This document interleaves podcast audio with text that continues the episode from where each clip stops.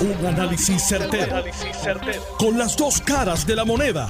Donde los que saben no tienen miedo a venir. tienen miedo a venir. Esto es el podcast de Análisis 630 con Enrique Quique Cruz. 5 y 4 de la tarde de hoy, lunes 22 de agosto del 2022. Tú estás escuchando Análisis 630. Yo soy Enrique Quique Cruz y estoy aquí de lunes a viernes de 5 a 7. A las 12 y 35 del mediodía de hoy sale un push, una información en el periódico El Nuevo Día que dice lo siguiente, Hacienda y el influencer Christian Agront finiquitan un acuerdo. Y hay una foto que sale el influencer Christian Agront en conjunto con su abogado. Y dice arriba, el inicio del juicio en su fondo contra el youtuber fue reseñalado para el 31 de agosto. Más tarde, durante aproximadamente como a las 3 de la tarde, el Departamento de Justicia dice, justicia aclara que no existe un acuerdo entre el Ministerio Público y el influencer Cristian Batista Agront. Declaración del director de la División de Delitos Económicos del Departamento de Justicia, el fiscal Rodney Ríos Medina, el inicio del juicio contra el influencer Cristian Batista Agront, quien enfrenta cargos por evasión contributiva, fue señalado reseñalado para el 31 de agosto. En ese momento no existe un acuerdo, en este momento no existe un acuerdo entre el Ministerio Público y el imputado.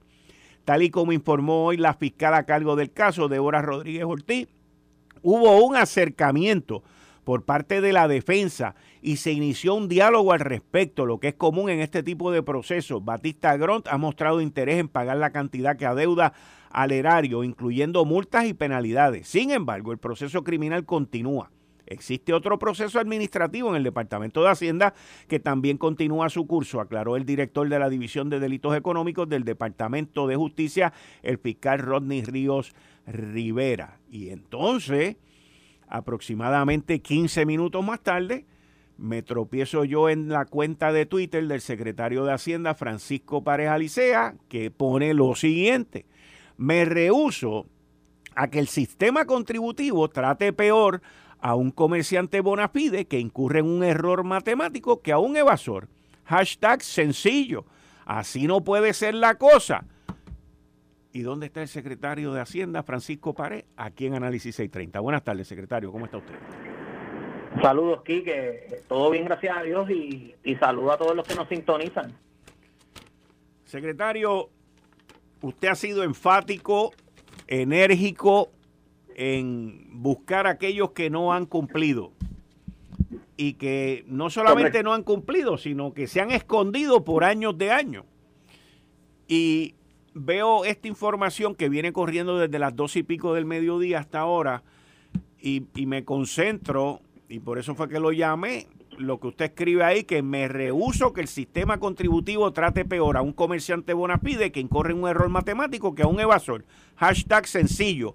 Así no puede ser la cosa. Dígame.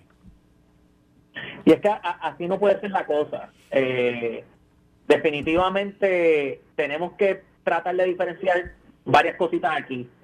Cuando un contribuyente incurre en una deuda contributiva, el Departamento de Hacienda no tiene que acudir ante el Ministerio Público ni ante los tribunales para hacer gestiones de cobro. Cuando el Departamento de Hacienda acude al Ministerio Público, llámese el Departamento de Justicia, y el Departamento de Justicia acude a los tribunales, es porque se ve una conducta criminal que va mucho más allá de un cobro de deuda. Así que es bien importante aclarar que cuando el departamento acude al Ministerio Público, va más allá que eh, el cobro de una mera deficiencia contributiva o que esto fue un mero contribuyente que fue notificado por una deficiencia contributiva. Aquí, en, los casos que el departamento acude al Ministerio Público, es porque entiende que hay un claro patrón de evasión contributiva, de robarle dinero a los asalariados, esconderse por ahí, en algunos casos salir más en las redes sociales que en Suri y no cumplir con sus responsabilidades contributivas en, en, en, un intento orquestado a sabiendas con la intención de defraudar al, al erario y defraudar a sus pares.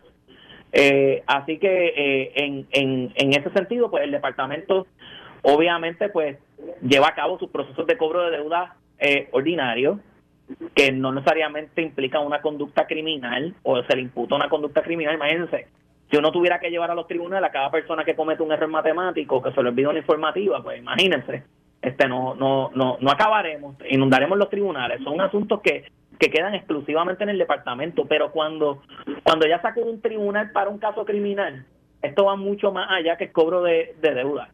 Estamos hablando de delincuencia, eh, donde se presume, ¿verdad? O el departamento entiende, a pesar de que hay una presunción de, inocencia, entiende que esta persona ha incurrido y se le, se le debería imputar delitos por los patrones eh, incumplidos. Digo una cosa, el caso criminal, eh, hemos visto de todo, y no hablo de este caso en particular, pero hemos visto de todo en el, en el, en el proceso, en nuestros años en el Departamento de Hacienda, donde abogados de defensa pues tratan de zapatearse eh, la convicción de su cliente, aludiendo a que están pagando sus responsabilidades contributivas, que están entrando en planes de pago con el departamento. Yo le, hago un llamado a la ciudadanía, eh, evalúen esto como un caso de corrupción. Ustedes estarían como ciudadanos satisfechos con que los tribunales solo persigan que, lo, que los funcionarios corruptos devuelvan los robados y se vayan para sus casas como si nada, como si nada hubiese ocurrido. Si la respuesta es no, que yo sé que debería ser no en, en, gran parte de las conciencias de los, de los puertorriqueños, lo mismo aplica aquí. Estos son fondos públicos. Las contribuciones son fondos públicos, no tienen que estar depositadas en la cuenta del secretario de Hacienda para que se conviertan en fondos públicos para, para propósitos ¿verdad? conceptuales. Así que ese es el mensaje. Yo sé que, que, hay que crear una cultura de esto que no la había. Eh, yo confío que los tribunales de Puerto Rico eh, tomarán las decisiones sabias en este proceso. Y yo reconozco que para lograr un sistema contributivo más equitativo y, atajar la evasión contributiva, dependemos también de otras ramas de gobierno y en este caso de los tribunales de, de, de Puerto Rico, de que procesen estos casos ejemplificadores. Esto no es otra cosa que un caso ejemplificador. Y que sirva, ¿verdad?, para crear conciencia sobre, sobre esto y sabemos que el proceso criminal es fundamental para ayudar a este contribuyente también a rehabilitarse, definitivamente. Secretario, ¿ha, puesto usted más recursos en, en estas plataformas digitales donde aparentemente hay un grupo de personas que entienden que no tenían que reportarle nada o que no querían reportarle nada al erario público. Correcto. Eh, nosotros hemos adiestrado a nuestro personal, hemos robustecido nuestras plataformas eh, para identificar lo que pueden ser delitos, eh, poder identificar personas que estén cometiendo delitos y poder armar el rompecabezas. Esto como, como en otros casos eh, criminales, porque esto es robar, esto es como, como robar. El Ministerio Público, los investigadores, cuando estamos hablando de delitos federales, el mismo FBI, pues tienen que armar un rompecabezas eh, de, hechos históricos que ocurrieron en el pasado.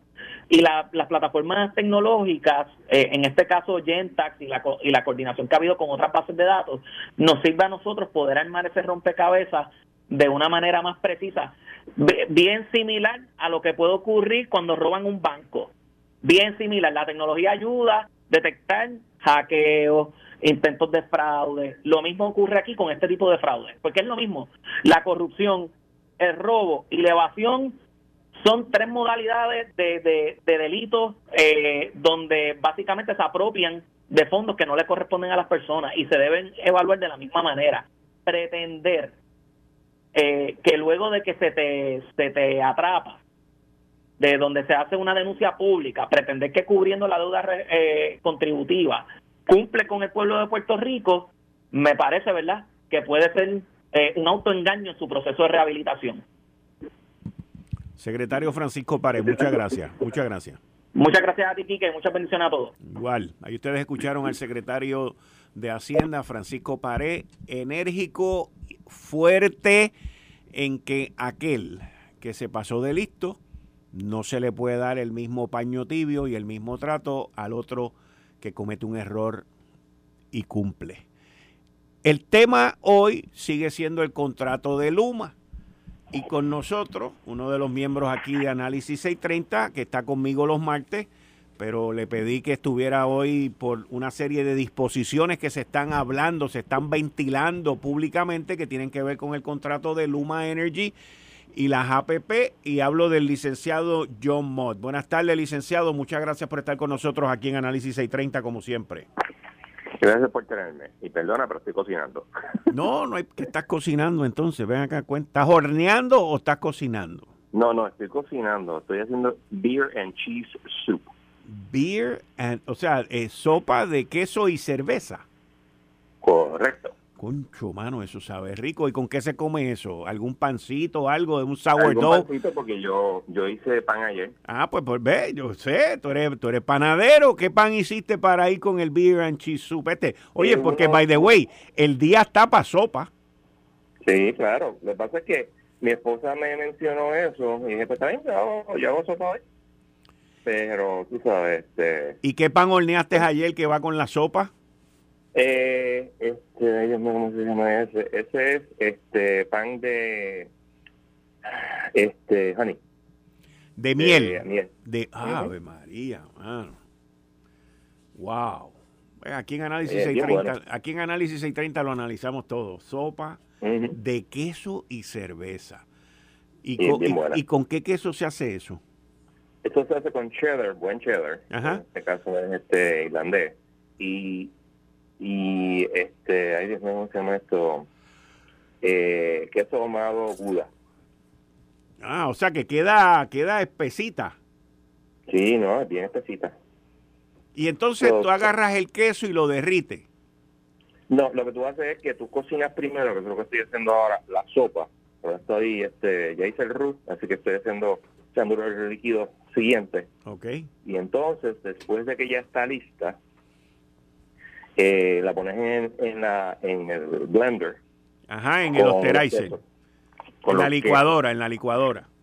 Exactamente. Y entonces, pues, este, le vas añadiendo lo que tú creas que hay que ponerle, o sea, sal, pimienta. Pues esto también lleva este paprika, este cayenne. Y lo más importante, esa sopa no se podría hacer y el pan no se podría hacer si no hay luz es definitivamente agua. Afortunadamente hay luz. y los reclamos de la luz siguen. En el fin de semana, oh, ayer 80 mil clientes se quedaron sin luz. Le están achacando a Luma. Oye, a Luma le tiran todo el zafacón encima porque que hubo dos hospitales, uno en el área oeste y uno en el área metropolitana, que sus generadores y sus cuestiones internas fallaron y le estaban echando la culpa a Luma también. Pero, la vida. pero salen los reclamos y, y, la parte más importante que yo quiero analizar y discutir contigo es que la parte política, principalmente del ala del Partido Popular Democrático, y ahora se han unido otros también, y de PNP también dicen, ninguno parece, ninguno parece que se ha leído el contrato. Yo por eso tengo aquí a los que se lo han leído, y yo me senté esta mañana a leer el contrato completo, y ninguno de los que se lo ha leído, pues ha entendido sobre esta famosa fecha del 30 de noviembre, que yo lo vengo escuchando desde la semana pasada. El contrato se vence el 30 de noviembre si el gobernador no lo cancela y el contrato se vence el 30 de noviembre si el gobernador no lo cancela y es, repite una mentira hasta que se convierte en una verdad y esta gente que son fotutos se lo han creído. El contrato vence el 30 de noviembre, licenciado John Mott. Mm, no, no. ¿Cómo, cómo? ¿Cómo? No, no, no vence, no vence. ¿Y de dónde sale esta fecha? Lo que pasa es que hay una parte en un contrato suplementario que dice que si no se ha, este, ¿cómo se llama? No si Prepa no ha salido de la quiebra, eh, se podría, las partes podrían salirse del acuerdo. Pero vamos a ser prácticos. Si para el 9 de septiembre todavía no ha habido un plan de ajuste, muy posiblemente la quiebra se, desestime. Entonces, all hell's gonna break loose y no importa el contrato de Luma. Si hay un plan de ajuste o la promesa de que va a haber un plan de ajuste, pues entonces la Junta no va a permitir que nadie se salga, porque esa es la, la realidad monda y lironda. O sea, que explícitamente, explícitamente, como lo han presentado estas personas que no se han leído el contrato, el contrato de Luma nunca ha sido a 18 meses. ¿Eso es correcto? Eso es correcto. Lo que pasa es que dieron unos 18 meses en términos de poder salir de la quiebra. De la quiebra. Pero, pero, la quiebra está pero la negociación está en progreso y la jueza ya ha dado tres términos de extensión, según lo hemos discutido aquí contigo en varias ocasiones ya. Ya, y yo dudo que den otro más. Aparte de que yo creo que simplemente o se llega a un acuerdo o no se llega. Pero vamos a ver. Ok, ya, ya habiendo aclarado que la fecha del 30 de noviembre como vencimiento del contrato no existe, entonces entran las disposiciones que están en el artículo 14 de qué es lo que se hace y el 15 de qué es lo que se hace para cancelar esto o para remediar, porque los contratos no buscan cancelar inmediatamente, lo que buscan es remediar. Y habla, y habla de las famosas notificaciones, que tú fuiste el primero que lo mencionaste aquí, la hace dos semanas. como tú dices, yo me lo leo. Mira, primero que todo, vamos a mirar lo que el Partido Popular está diciendo de que si las métricas que no se cumplieron, pues hay que cancelar el contrato. la sección 14.1K establece que si las métricas no se cumplen, tres métricas en tres años corridos, entonces se cancela el contrato. Eso es un default de parte del, de la de, Luma. ¿ok? Claro, hay otras cosas envueltas.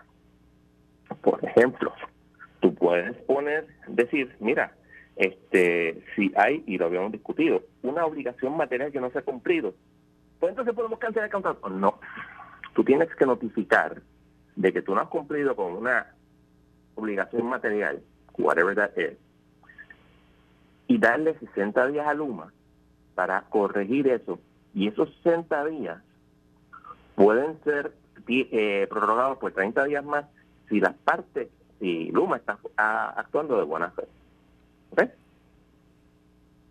Además de todo eso, te dice que si este evento no se puede arreglar porque ya pasó y no... Entonces, si Luma te dice no va a volver a pasar, pues paso para Luma. Y hay que darle también más tiempo. Si en los primeros 60 días no se resuelve, creo que todavía tiene 30 días más. 30 días más. Exactamente. O sea, tiene... Siempre, siempre, y cuando esté actuando de buena fe. Exacto, siempre y cuando, siempre y cuando esté actuando para que la situación eh, se remedie, porque lo que busca es un remedio. Ese contrato busca que las situaciones se remedien. Ahora, licenciado, le pregunto desde un punto de vista legal, legal. Si al día de hoy Luego de 18 meses que Luma esté dando el servicio, en sí eh, son 16, julio, agosto y septiembre, son 17 meses. Luego que Luma esté dando su servicio, si el gobierno, el supervisor, la P3 no le ha mandado una sola notificación, pues entonces el, el, el reloj no ha empezado a contar, ¿eso es correcto? Bueno, el de la 14.1D no ha, no ha empezado a contar, ni tampoco ha empezado a contar el de la 14.1K, que son las importantes. ¿Y el de la 14.1K dice? La 14.1K dice que, tú tienes eh, duración de, los, de las métricas, tres métricas por tres años corridos. Exacto. Al igual, al igual que te dice al igual que te dice ese contrato, que, y que, por aquí es por donde yo creo que puede explotar la cosa, lo único que nos vamos a tardar tres años. En, hay una parte del contrato que dice que si el operador, en este caso siendo Luma, por tres años consecutivos se pasa del presupuesto aprobado y presentado por ellos, que ahí se puede cancelar el contrato, ¿correcto? Correcto, pero toda la cancelación tiene que tomar en consideración en la sección 15, que dice que cualquiera de las partes puede decir, mira, vamos a negociar, se tienen que sentar, tienes 30 días, después vas a mediación y entonces vas al tribunal. ¿Ok? Sí. Eso no es tan sencillo como la gente se cree. Y otra cosa, por ejemplo, si el contrato se nulifica, así lo especifica, tú tienes que pagar un fee por eso pero cancelado o se nulifica. ¿Y tú sabes cuál es el, el, el fee que tienes que pagar? Estás en el segundo año, tienes que pagar lo que se paga el, el fee de, los 90 millones como daños líquidos. Tienes que pagar 90 millones. ¿90 millones? 90 millones. Si tienes el año 3 es más. Estoy hablando ahora, tú sabes. Pues como tú dices, llevamos 18 meses y estamos en el segundo año. Licenciado, volviendo, licenciado John Mott, volviendo, volviendo al tema del 30 de noviembre, lo que pasa es que hay periódicos importantes en la isla y otros medios de comunicación que citan al licenciado Rolando Emanueli, donde él habla de un contrato suplementario donde está la fecha esa del 30 de noviembre. El licenciado, mira, escucha, escucha esto, John. El licenciado añadió que entiende que deben pasar directo a la litigación, puesto que el 30 de noviembre vence el contrato suplementario de Luma Energy, lo que implica que el contrato por 15 años de la empresa comenzará una vez termine el suplementario. Eso no es así. ¿O cómo es eso? Yo, entiendo que no, pero mira, míralo de esta manera. Emanueli es abogado de quién? De Lautier pues obviamente va a decir todo favoreciendo a su cliente, como haríamos cualquiera de nosotros los abogados. Eso es Standard Operating Procedure. Nothing wrong with that. Okay? Y de lo que estaríamos hablando sería de la interpretación que el licenciado Emanuel y le da esto en favor de su cliente, ¿correcto? Claro. Pero entonces esa determinación del 30 de noviembre la tendría que dar el tribunal van allá, van a ir al proceso que yo te mencioné de mediación y todo lo demás y tú sabes, en realidad no va a pasar porque es otro problema que tiene. La Junta no lo va a permitir. Punto. Cualquier, cualquier cosa que vaya a ocurrir con ese contrato, licenciado, pueden gritar, pueden patalear, pueden cancelar y pueden decirle a Luma, Luma go home. Pero la realidad es que quien decide es la Junta de Supervisión Fiscal. Eso es así. No es bueno ni malo, simplemente es. Sí. Y hasta ahora la Junta está calladita, no ha dicho nada, John. Bueno, yo creo que es una buena idea que no abran la boca. No, yo también. Ellos están mirando el circo y lo que está pasando allá con los leones, los tigres, las jirafas, los payasos, eh, los trapecistas, y están viendo a ver, a ver quién se cae primero. Eh, exactamente. Y, cuando, y ellos no van a intervenir a menos que lo tengan que hacer. Licenciado John Mott, como siempre, muchas gracias. Te espero mañana a las 5 y 30 para continuar con esta conversación. No, no hay problema. Bien, ahí ustedes escucharon al licenciado John Mott, que está conmigo todos los martes a las 5 y 30 de la tarde en la sección Ley Promesa 630. Bueno, si el licenciado Emanuel me quiere enviar el contrato suplementario del cual está hablando, yo estoy dispuesto a leérmelo y si quiere hablamos, pero primero tengo que ver el suplementario. Todos están hablando de un suplementario, Mod habló de un suplementario, pero que tiene que ver específicamente con que si en 18 meses la prepa, la Autoridad de Energía Eléctrica, no sale de la quiebra, entonces ocurre lo que ellos están diciendo. Pero primero tiene que desvanecerse el proceso de la quiebra. Todo esto está abierto a interpretaciones, como dijo el licenciado John Mott. Pero al final y a la postre, quien manda, dice y va en la Junta de Supervisión Fiscal, señor. Eh, estás escuchando el podcast de Noti1. Análisis 630 con Enrique Quique Cruz. 5 y 34 de la tarde de hoy, lunes 22 de agosto del 2022. Tú estás escuchando Análisis 630. Yo estoy aquí de lunes a viernes de 5 a 7 Quiero darles una noticia que no es muy halagadora para la situación eléctrica en este momento. Y esto usted no lo ha escuchado en ningún sitio porque aquí es donde están las mejores fuentes. En este momento, en este momento, hay una línea de transmisión de 230 kilovatios, que esas son las Powerful, de Aguirre. Una línea de 230 kilovatios de Aguirre que está fuera de servicio. Está fuera de servicio. La planta de Aguirre tiene dos líneas y solamente hay una funcionando en este momento. Si Aguirre o algo pasa con esa línea que está ahora mismo, esa línea, la única de Aguirre que está funcionando, si algo pasa con esa línea, ya usted sabe cuáles son las consecuencias más adelante. Así que, y está lloviendo, y está haciendo viento. Esperemos que la situación no empeore. Como todos los lunes, con el licenciado Julio Benítez.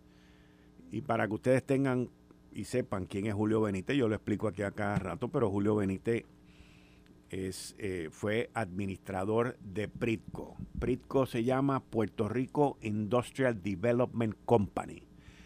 Eso es una corporación pública establecida para el desarrollo industrial de manufactura en Puerto Rico. Conozco a Julio hace más de 20 años. Y nos volvimos a, encontrar, a retomar eh, después del huracán María.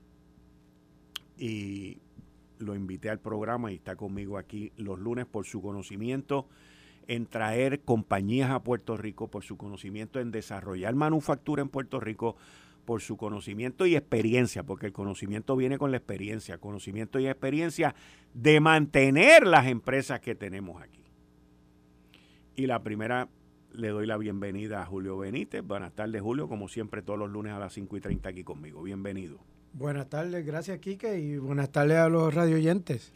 Y la primera pregunta que le tengo a Julio Benítez es estos tambores de guerra contra Luma, estos pedidos de cancelación del contrato de Luma, esta información de que hay un contrato suplementario que tiene la fecha del 30 de noviembre y que con eso lo podemos cancelar ya, gobernador. ¡Wow, wow, wow! Eso no es verdad, pero está bien. Eso es lo que dicen los tambores. Julio, el presidente Biden firmó, creo que fue ayer, este fin de semana, el Inflation Act, en contra Inflation Act. Dice él, hoy el mercado de valores se cayó sobre 600 puntos. Eh, pero el presidente firmó este, esta acta, esta ley, que ya es ley, que invierte miles de millones de dólares para traer manufactura de vuelta a los Estados Unidos eh, y que una de las áreas que se está mirando también tienen que ver con los semiconductores, que son los famosos chips. Más de 200 billones de dólares para esa iniciativa. Ok, pero todas esas cosas corren con dos cosas, telecomunicaciones y electricidad. Electricidad. Y entonces, esto que está ocurriendo aquí en Puerto Rico, ¿cómo impacta el desarrollo económico y la posibilidad de expansión de manufactura que ya existe en Puerto Rico, número uno, y número dos, de aquellos que estén mirando a Puerto Rico de venir para acá, decir, mira, mano, olvídate de eso, que allí aquello es una jungla y te pegan cuatro flechazos y quedaste con una flecha venenosa paralizado. Pues ciertamente tú, tú lo has descrito perfectamente. Y eso se resume en, en dos conceptos, la especulación y la incertidumbre que son fatales cuando una persona está tomando decisiones respecto a dónde situar el negocio o hacia dónde enviar líneas de producción nuevas. Eh, los gerentes de planta en Puerto Rico, no es un secreto que tienen que luchar, competir con sus pares de otros países por los mismos proyectos para tratar de, traerse la producción de nuevos productos a, las líneas de producción que, tienen instaladas en Puerto Rico. Y todo este tipo de noticias que crea mucho, mucha confusión sobre cuál va a ser el futuro en el, aspecto del suplido de la utilidad de, de la energía eléctrica, pues ciertamente afecta a la toma de decisiones, porque para darte un ejemplo, Hoy yo estuve reunido en, una multinacional, obviamente no puedo decir el nombre, pero están hablando de esto mismo, de, que tienen la oportunidad de traer la producción de cosas nuevas a la isla y de lograr que la decisión sea favorable trayéndolo a Puerto Rico, va a ser una operación 24/7 y necesita confiar en el sistema eléctrico. Necesita dos cosas que sea continuo el suplido y que sea de calidad el suplido eléctrico, porque los equipos se dañan si, son hay muchas fluctuaciones. Son bien sensitivos. Eh, así que eh, esto es un tema súper importante y todas estas noticias que se están, que salen, ¿verdad? De que no, que si lo quieren cancelar, que si empujando al gobernador a que lo cancele, que si tomen la decisión de llevarlo a los tribunales, todo esto crea un ambiente que no es beneficioso porque el problema es que hablan de la cancelación, nadie habla de cómo van a operar después. Tú dices, hoy acabo esto y mañana, ¿qué hacemos? ¿Cómo vamos a operar mañana si estamos peleando con el que lo, que lo tiene en las manos? Eh, toda esta incertidumbre lo que opera es en contra de la toma de decisiones a favor de los negocios en Puerto Rico. Yo, tú estabas en Puerto Rico cuando el huracán Hugo. Sí. ¿Tú te acuerdas? Y lo sufrí. Después del huracán con dos nenes chiquitos estuve seis meses sin luz. Pues. Con dos nenes chiquitos. De, ahí yo estaba en la universidad. Y lo sufrí. y lo sufrí. Pero yo recuerdo que en Santurce, mi hermano. ¿Sí? Y todo el mundo alrededor con luz, menos yo. Pues yo, yo en esa época vivía en el centro de la isla y pasó lo mismo. Estuvimos muchos meses sin luz y sin agua. Porque el sistema de bombeo de, de acueductos no funcionaba si no había electricidad. Pero yo, de allá para acá, tuviste cómo los negocios se empezaron a comportar diferentes.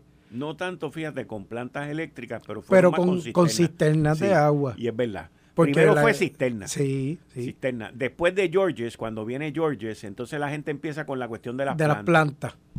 Y después cuando el sistema eléctrico va en decaimiento, pues las plantas se convierten ya en, en parte esencial de, de, de tú tener un negocio o de tú tener en tu casa o en algún lugar. Así que, en términos de negocio, cuando es un negocio grande de estas manufactureras, pues ya el que esté considerando nuevos negocios o el mantenimiento ¿verdad? del negocio, definitivamente tiene que em, empezar a incorporar en el modelo de negocio una cogeneración, que le llaman ellos, a empezar a producir energía para poder confiar en que van a tener el suplido siempre que lo necesitan para poder operar. Mira, un amigo que está en el mundo de, los bancos y de los negocios me envía una síntesis de la ley CHIPS, que es la ley esta de los semiconductores, que ofrece 53 mil millones de dólares en subsidios que incluyen lo siguiente. 39 mil millones en, en incentivos para manufactura, Dos mil millones para los chips heredados que se utilizan en los automóviles y los sistemas de defensa. Mi, eh, 13.200 millones para investigación, desarrollo y capacitación de mano de obra. 500 millones para proporcionar seguridad a las tecnologías de la información y las comunicaciones internacionales y actividades de la cadena de suministro de los de semiconductores. También provee un crédito contributivo de inversión de 25% para los gastos de capital destinados a la fabricación de semiconductores y equipos relacionados. Estos incentivos garantizan el suministro nacional y crearán decenas de miles de puestos de trabajo. Empresas como Intel, Advanced Micro Devices, Qualcomm, Micron, entre otras, se, beneficiarán significativamente. La nueva estrategia combina la seguridad nacional con la creación de una cadena de suministro más resistente al tiempo que nos convertimos, como en el pasado, en económicamente independientes de cualquiera. Porque esta industria, cuando comenzó en los Estados Unidos, que fue hace varias décadas atrás, comenzó en Estados Unidos. y después vinieron y se llevaron la manufactura para China y para Oriente. Y donde comenzó fue en el mercado de la defensa.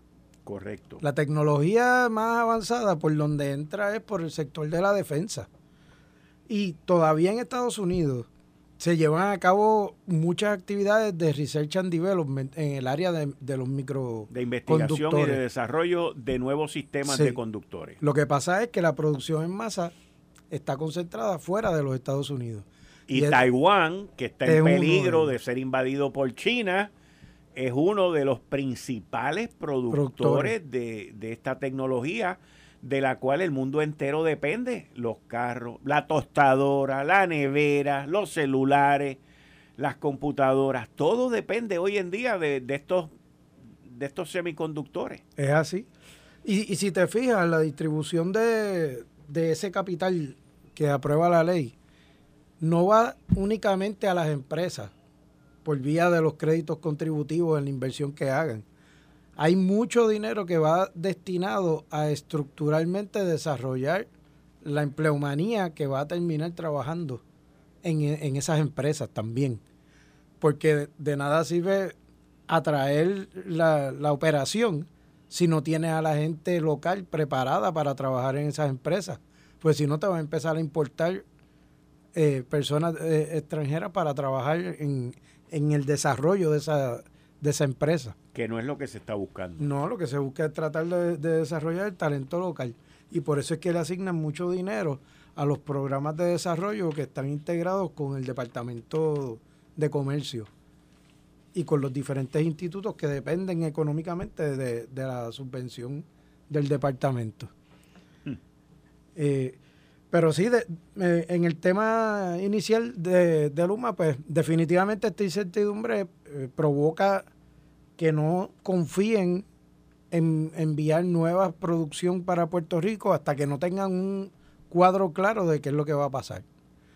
Eh, por eso es que básicamente todas las empresas que tienen el poder económico para hacerlo están iniciando sus proyectos de energía propios para no tener que depender estrictamente de, del servicio de prepa. Eh, y esto básicamente para nueva inversión paraliza lo que está pasando aquí o cualquier gestión que se esté llevando a cabo. Es, otro factor en contra. Es otro factor en contra, ok, buen punto. Otro factor en contra. Sí, y, y es otra pregunta que, que tienen que contestar los, los gerentes de planta cuando quieran atraer nuevos proyectos para Puerto Rico. Porque el que, el que conoce y va a luchar el proyecto en contra de Puerto Rico, va a hacer su estudio, va a hacer su, ¿verdad? su assignment, como dicen, y le va a levantar esos puntos de la falta de confiabilidad del sistema eléctrico.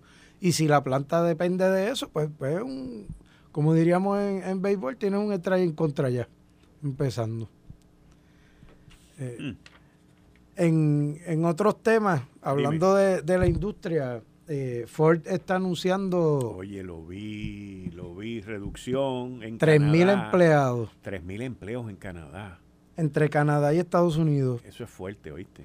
Y eso no es lo único, porque a finales de julio ya ellos habían empezado a hablar a través de, una entrevista con Bloomberg. Y hablaban de 8.000 empleos. Wow.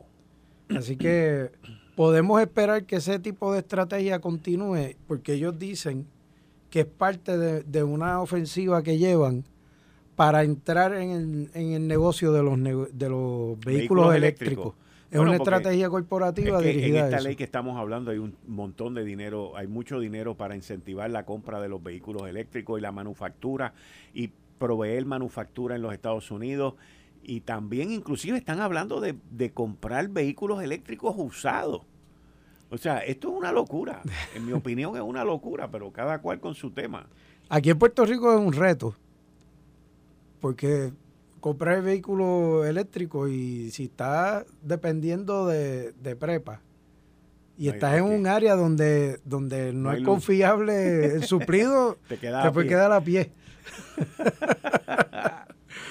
Eh, así que eh, mucha gente con la que, hablo del tema, ¿verdad? Me, me, dicen, bueno, yo voy a meterme en el vehículo eléctrico, primero voy a poner placas en mi casa, poder depender de mi sistema y entonces después eh, incorporo el, vehículo eléctrico también. Wow, hasta en eso. pero fíjate, lo, que, lo que la estrategia de, de Ford fue que dividió la operación en como quien dice, en dos mitades. Un sector es lo que le llaman de los motores de combustión y otro sector de la compañía pues está en, los vehículos eléctricos. Pero dependen de que el sector de combustión mantenga el inicio de la parte eléctrica.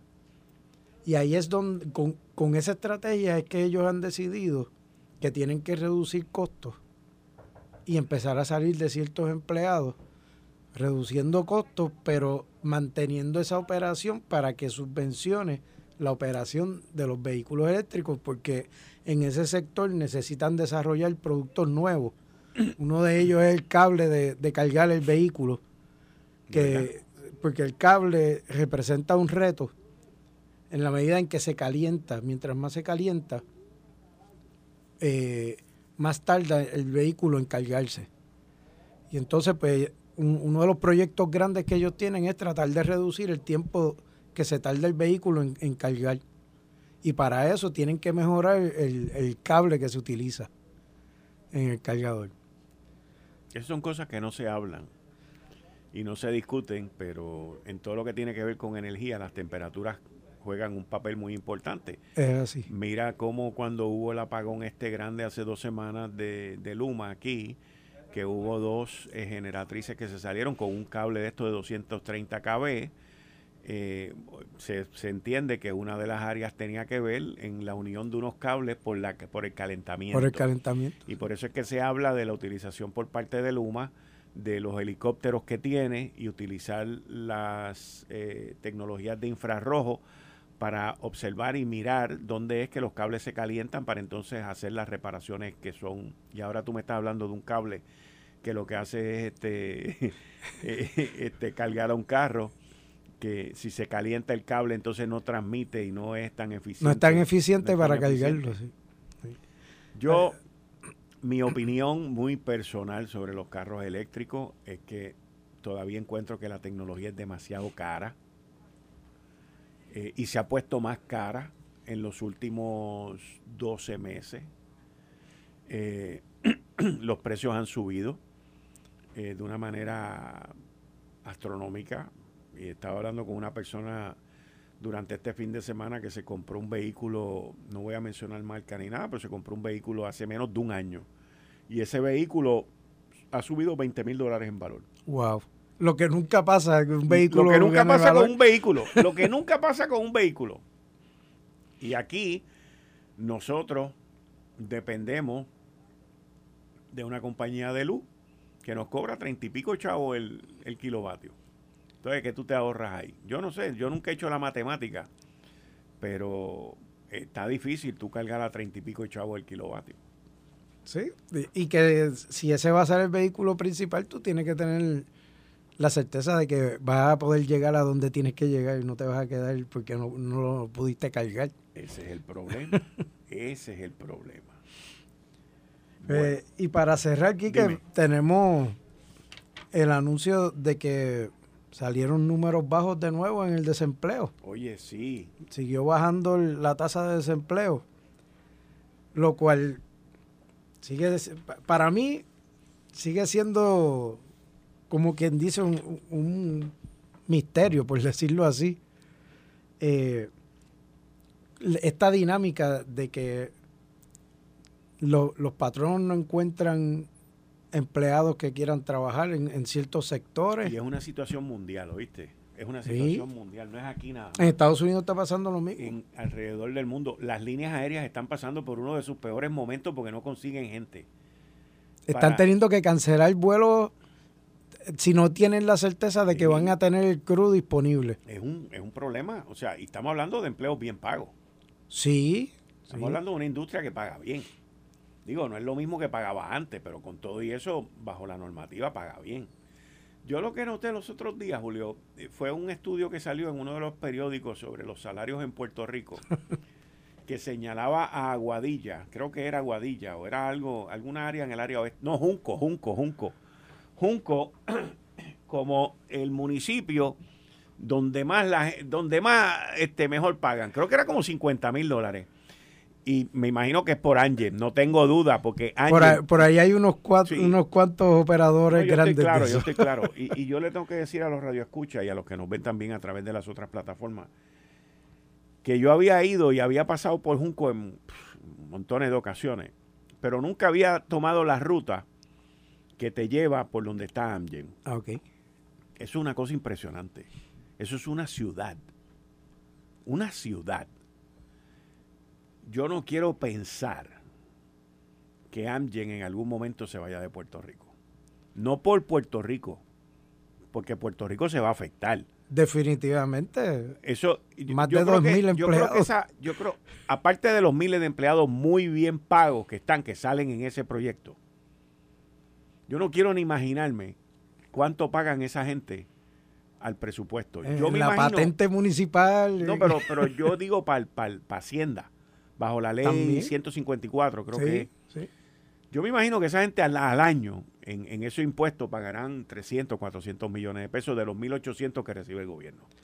Porque eso es una ciudad.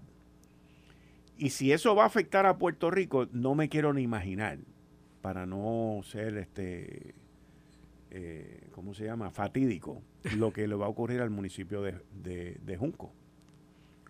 Pero eso es algo, esas y otras más, que nosotros tenemos que buscar la manera de proteger y de aislar de todos estos líos y de todos estos problemas que estamos viviendo en nuestra isla. Sí, de que el, ambiente para que se mantengan operando sea el mejor. Y oye, pues lo que le pagan Hacienda es una de, la, ¿verdad? una de las contribuciones. Los salarios de por sí, esos empleados pagan contribuciones también, más las contribuciones municipales, más toda la economía que se desarrolla alrededor de esa operación en términos de, de a dónde van los empleados a comer, a almorzar, todos los servicios que reciben alrededor de la planta también. Es toda una microeconomía que se desarrolla en torno a, esa operación. Y al igual que está esa, pues tenemos unos cuantos más que están por el mismo sector también, que el comportamiento es el mismo y por, pues, por la naturaleza de lo que hacen. Eh, y pues en la medida que este tipo de decisión, volviendo entonces al tema de, Luma, eh, lo veamos de manera aislada y no veamos la repercusión que tiene solamente el estar hablando del tema de manera irresponsable y, no traer la solución, pues mira, provoca, le provoca problemas a los que están dándole empleo por otro lado y no tienen nada que ver con la operación de Luma, que no sea comprarle la energía. Eh, así que pues la invitación es a que hablemos del problema, pero hablemos de las soluciones también y que no sea meramente causar desasosiego y, y crear incertidumbre y no, no llega a ningún lado y que no se desinforme a la gente con esa fatídica fecha del 30 de noviembre. si de verdad, y yo invito al que sea, al que sea, si de verdad esa fecha del 30 de noviembre del 2022 es una fecha límite de cancelación del contrato de Luma, muéstrenla. Muéstrenla. Envíenme la información. Oriéntenme. Edúquenme muéstrenla. Pero mientras sigan hablando de una fecha que no aparece, pues entonces ustedes le están haciendo un fallo a todos los 3 millones que quedamos en esta isla. Muéstrenla, muéstrenla. Pero quiero ver la, el aparato completo, o sea, quiero ver donde dice, porque hasta ahora lo único que hemos encontrado el 30 de noviembre es que si Luma eh, que si Puerto Rico Prepa no ha salido de la quiebra, entonces el 30 de noviembre, es que están en el proceso todavía. Muéstrenme el, el contrato suplementario que ustedes alegan, muéstrenme la fecha del 30 de noviembre donde dice que hay un contrato que vence el 30 de noviembre y que nos podemos quitar. Muéstrenlo. No lo digan, muéstrenlo. Enséñenlo. Pruébenlo. Yo estoy aquí esperando. Estoy aquí en espera. Esto fue el, podcast de Notiuno. Análisis 630 con Enrique Quique Cruz. Dale play a tu podcast favorito a través de Apple Podcasts, Spotify, Google Podcasts, Stitcher y notiuno.com.